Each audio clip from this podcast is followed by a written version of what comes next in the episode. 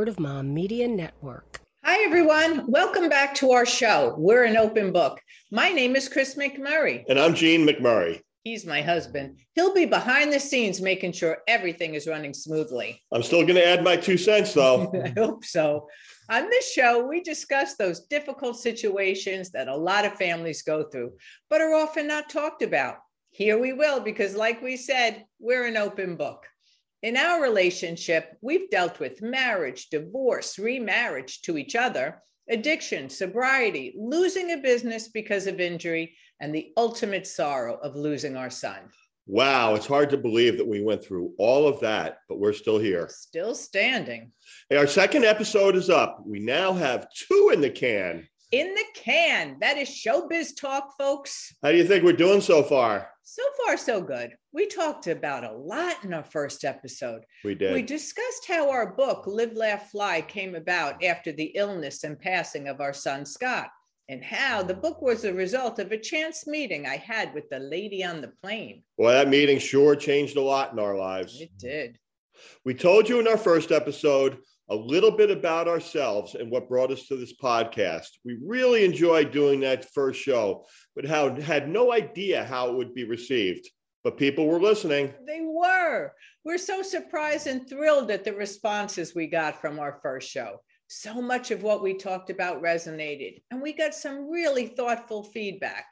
What listeners identified with the most was how uncomfortable and awkward grief can be. People don't know what grief is all about until they're right in the middle of it. Yeah, it's kind of a learn as you go process. So there's going to be a lot of missteps. We think that by talking about those awkward situations that arise, we can help those who are grieving and those who are supporting them to move forward in a more compassionate and understanding way. We realize that it's hard for everyone involved. Everybody has lost someone that they love a parent, a child, a sibling, some other relative or close friend. And like us, they're trying to navigate their new life. So today, we would like to discuss are some of the difficulties and strategies to deal with grief.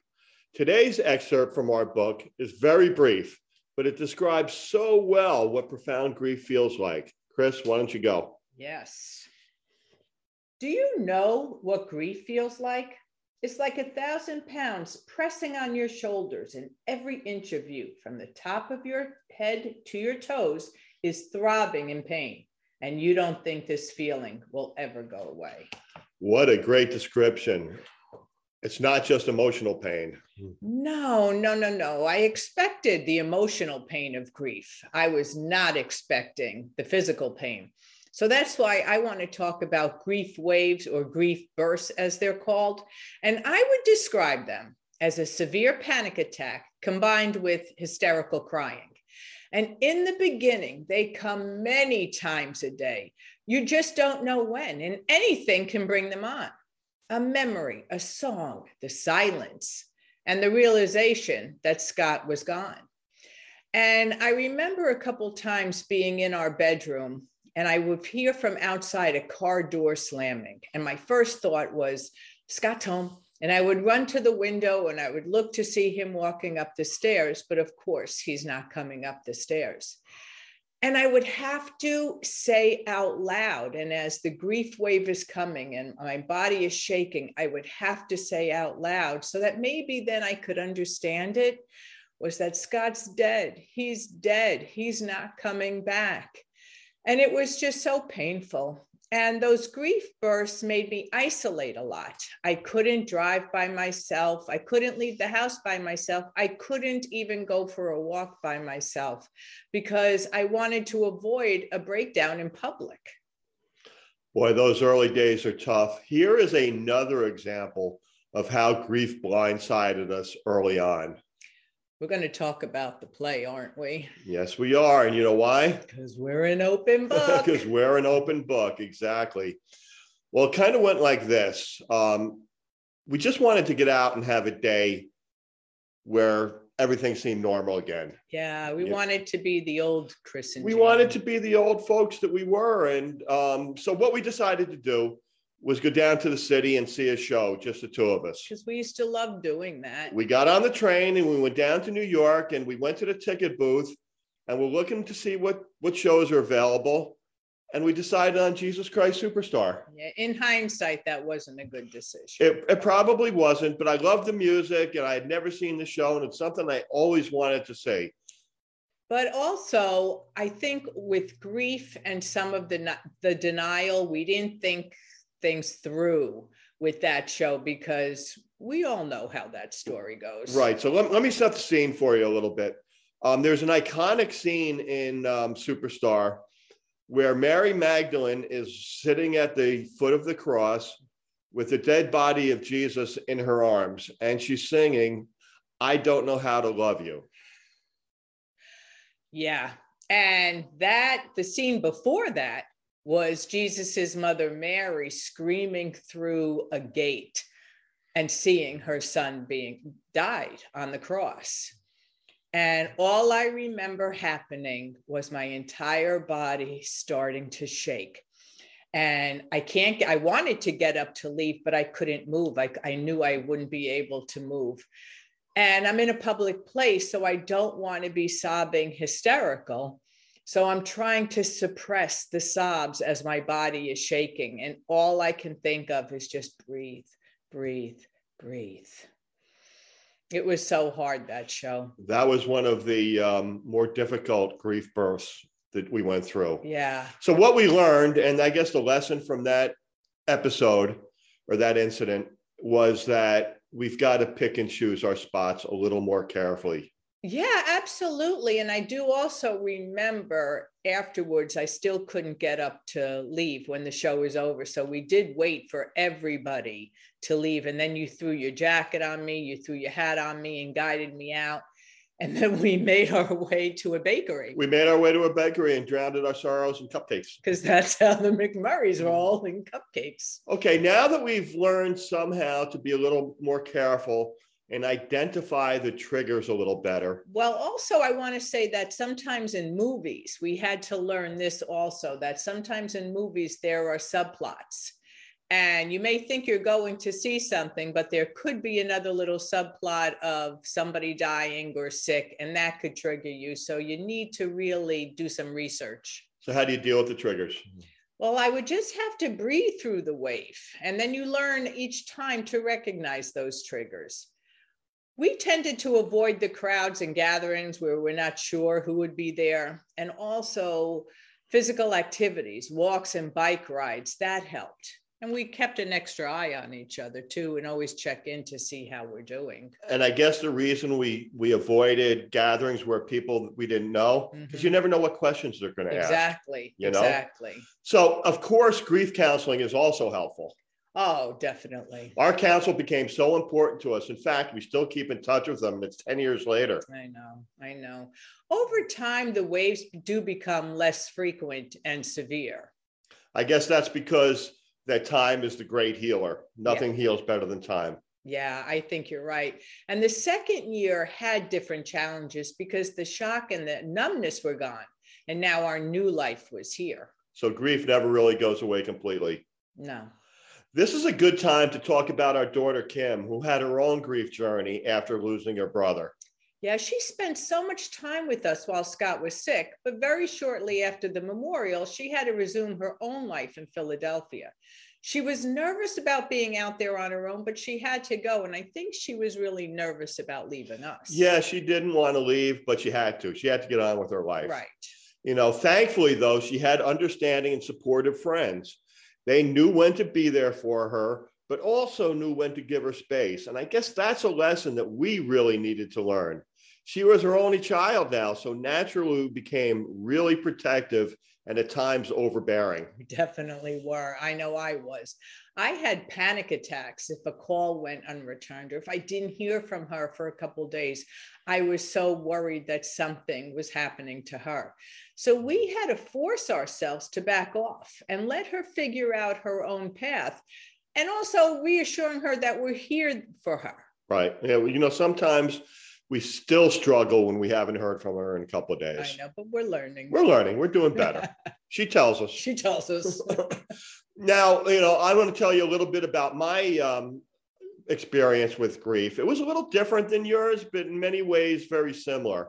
You know, I always I was sad when Scott was gone for sure, but some for some reason I was able to go through it on a little bit more even keel. Mm-hmm. But suddenly, just like you, out of nowhere, I would be hit by one of those waves or bursts, however, whatever we want to call them. And I would suddenly go back to the moments or the hours before he passed yeah. and realize the difference and how much that moment just changed our life. It would come over me in a second. It wouldn't last that long, but it was there. And it would it would dissipate fairly quickly and maybe that's because my denial mechanism kicked in that I learned a long time ago.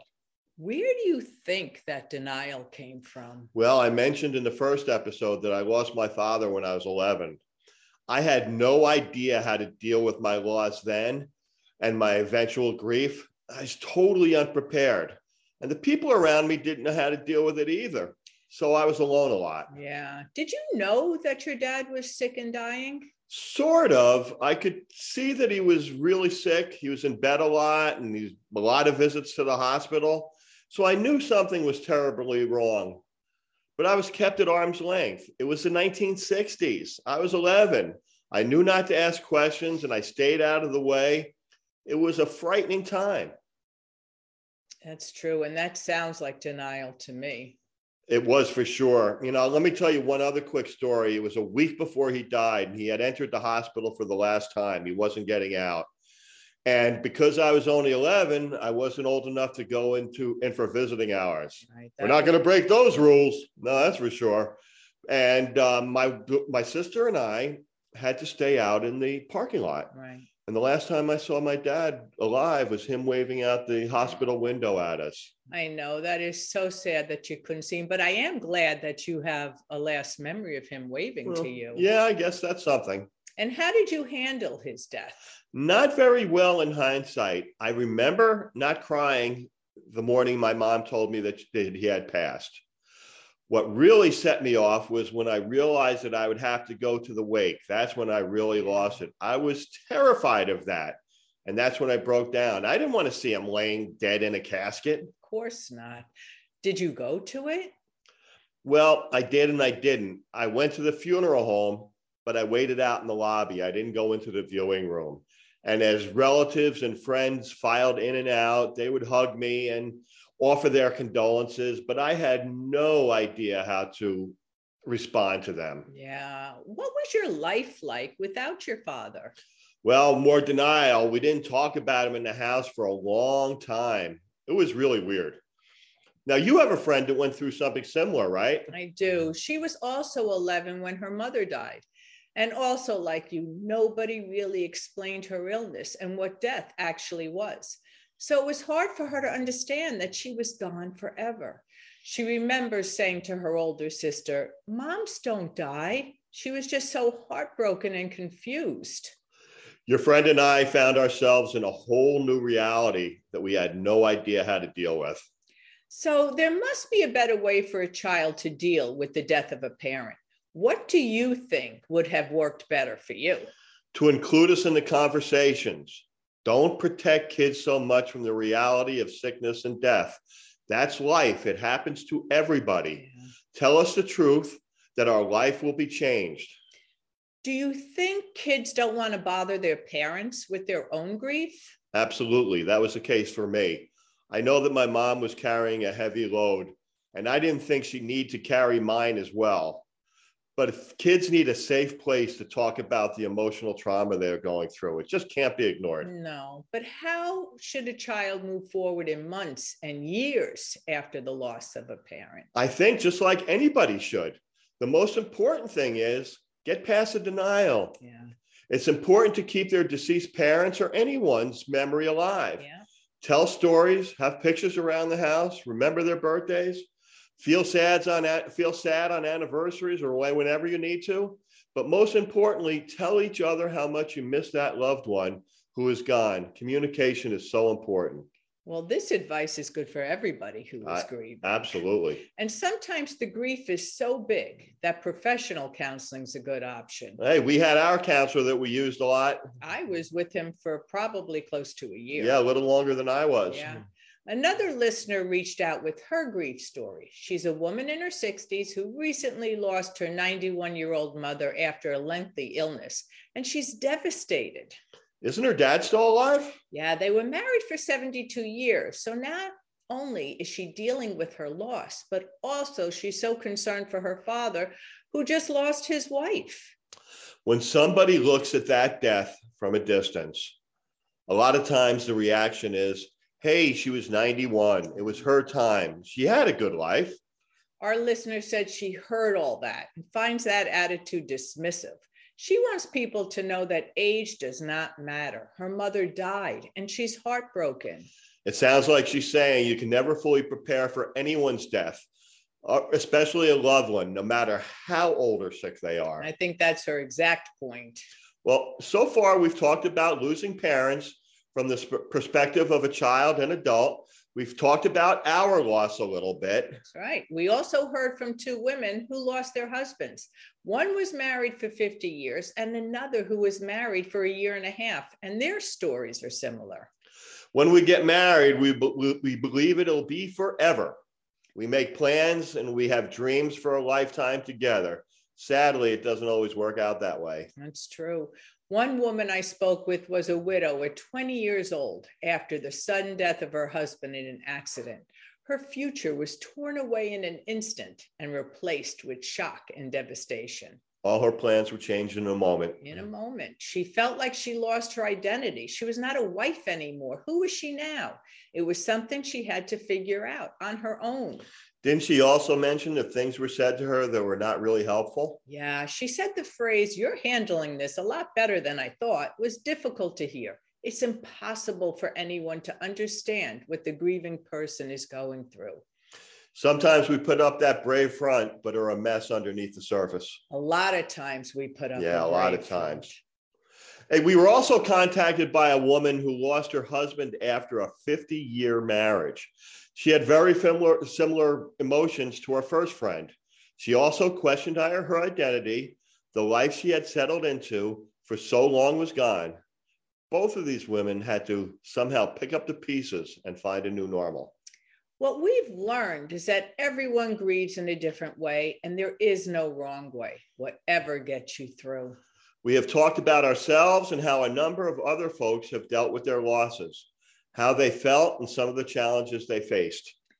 I think an important piece of this conversation must be how best to support someone who has recently lost a loved one. We claim no expertise on the subject. All we can do is relate some of the things that were said to us that did not sit so well. We will try to explain why. We understand that many of these things are said with the absolute best of intentions, but can be hurtful to the grieving mind. For instance, after Scott passed, we were often asked if we had other children. I wondered why did that make a difference? It doesn't. It almost implies that if you have others, you won't miss that one so much. You know, we've been in touch with so many families that have lost children, and almost every single Yeah. time we hear we hear that they were asked that question Yeah. often. Yeah, it's Or how about this comment? If it was me, I wouldn't be able to get out of bed in the morning. You're doing so well. Does that mean that somehow you loved your child more than I do? Mm, yeah, I know they don't mean it. It's just that we're in so much pain and we hear things differently. Here are a few more comments that we would have rather not heard. God does not give you more than you can handle. He's in a better place. God needed another angel. At least he's not in pain anymore.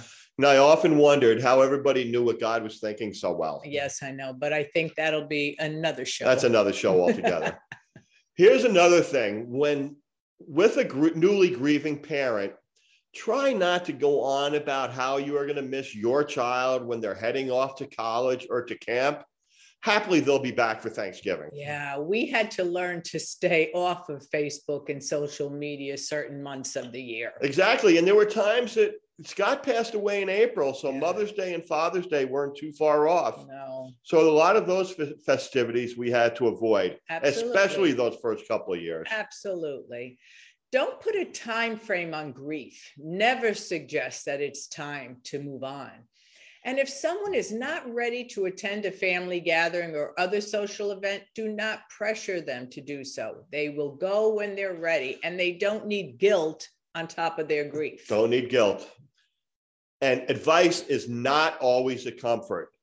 Maybe don't offer it unless somebody asks you for it. Oh, absolutely. The only time that I think you can give advice is if you have had that same loss. Right. Right. So now that we vented a bit about what rubs us the wrong way, let us tell you about what's helpful and what we were grateful for. And there was a lot.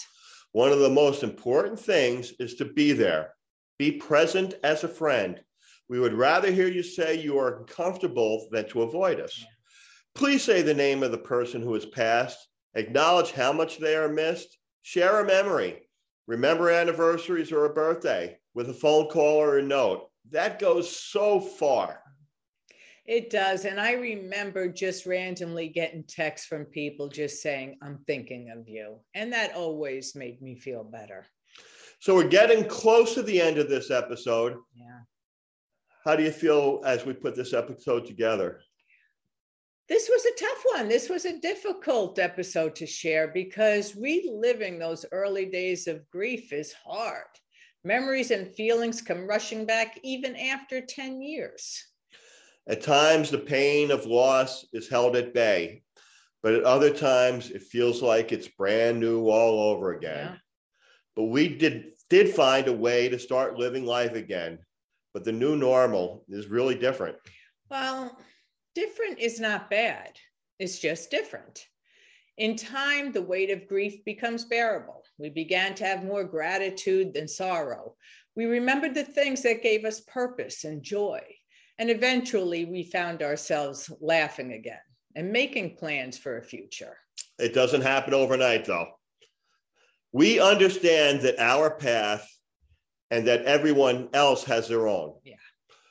We by no means have all the answers. No. We just share our story because we hope that somehow, somewhere, somebody relates to it and can draw some comfort from it. I hope so. I do have a Scott story. Oh, yeah, we all, I before we always love a good Scott story. I love a Scott story. okay, so this was after he was re-diagnosed and he knew that he was going to die. And many times we would have talks and he would tell me about how I'm supposed to carry on after he has passed. So one night we were talking and he says to me, Mom, I worry about you the most. I worry about you the most. And I nodded because I know he did. And he said, I want you to promise me something. Promise me that you're only going to be sad for three days. That's it, mom, just three days. And I remember I looked at him like he had two heads. And I said, Scott, I can't promise you that. I can't promise you that. I, I think I mourned a pet gerbil for longer than three days. But what I will do, what I will promise you, is that every day I will try. I will try every day to be okay. And he smiled and he nodded. He knew. And I am proud and I am grateful to be able to say that I have kept that promise. And I try every day.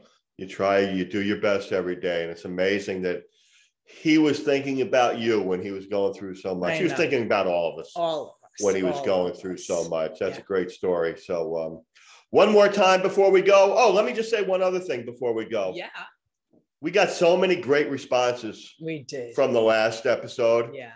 And uh, there's a place at the bottom um, in the on, to leave a comment. We would love you to leave a comment and tell you tell us what you think, or maybe have something that might add to the show for next time that we might be able to bring up and discuss. That's right. That would be really great. So, in closing, one more time, um, don't we show us the book? Live, Laugh, Fly.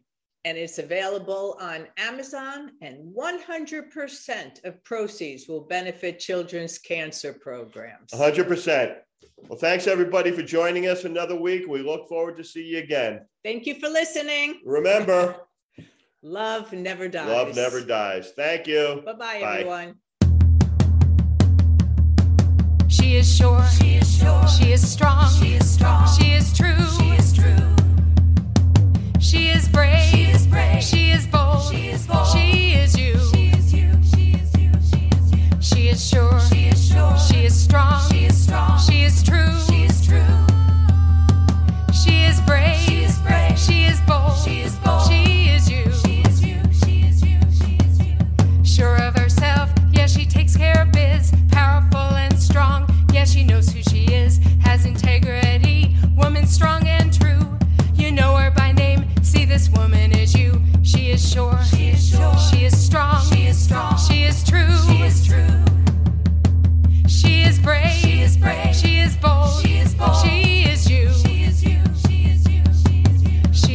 strong. She is strong.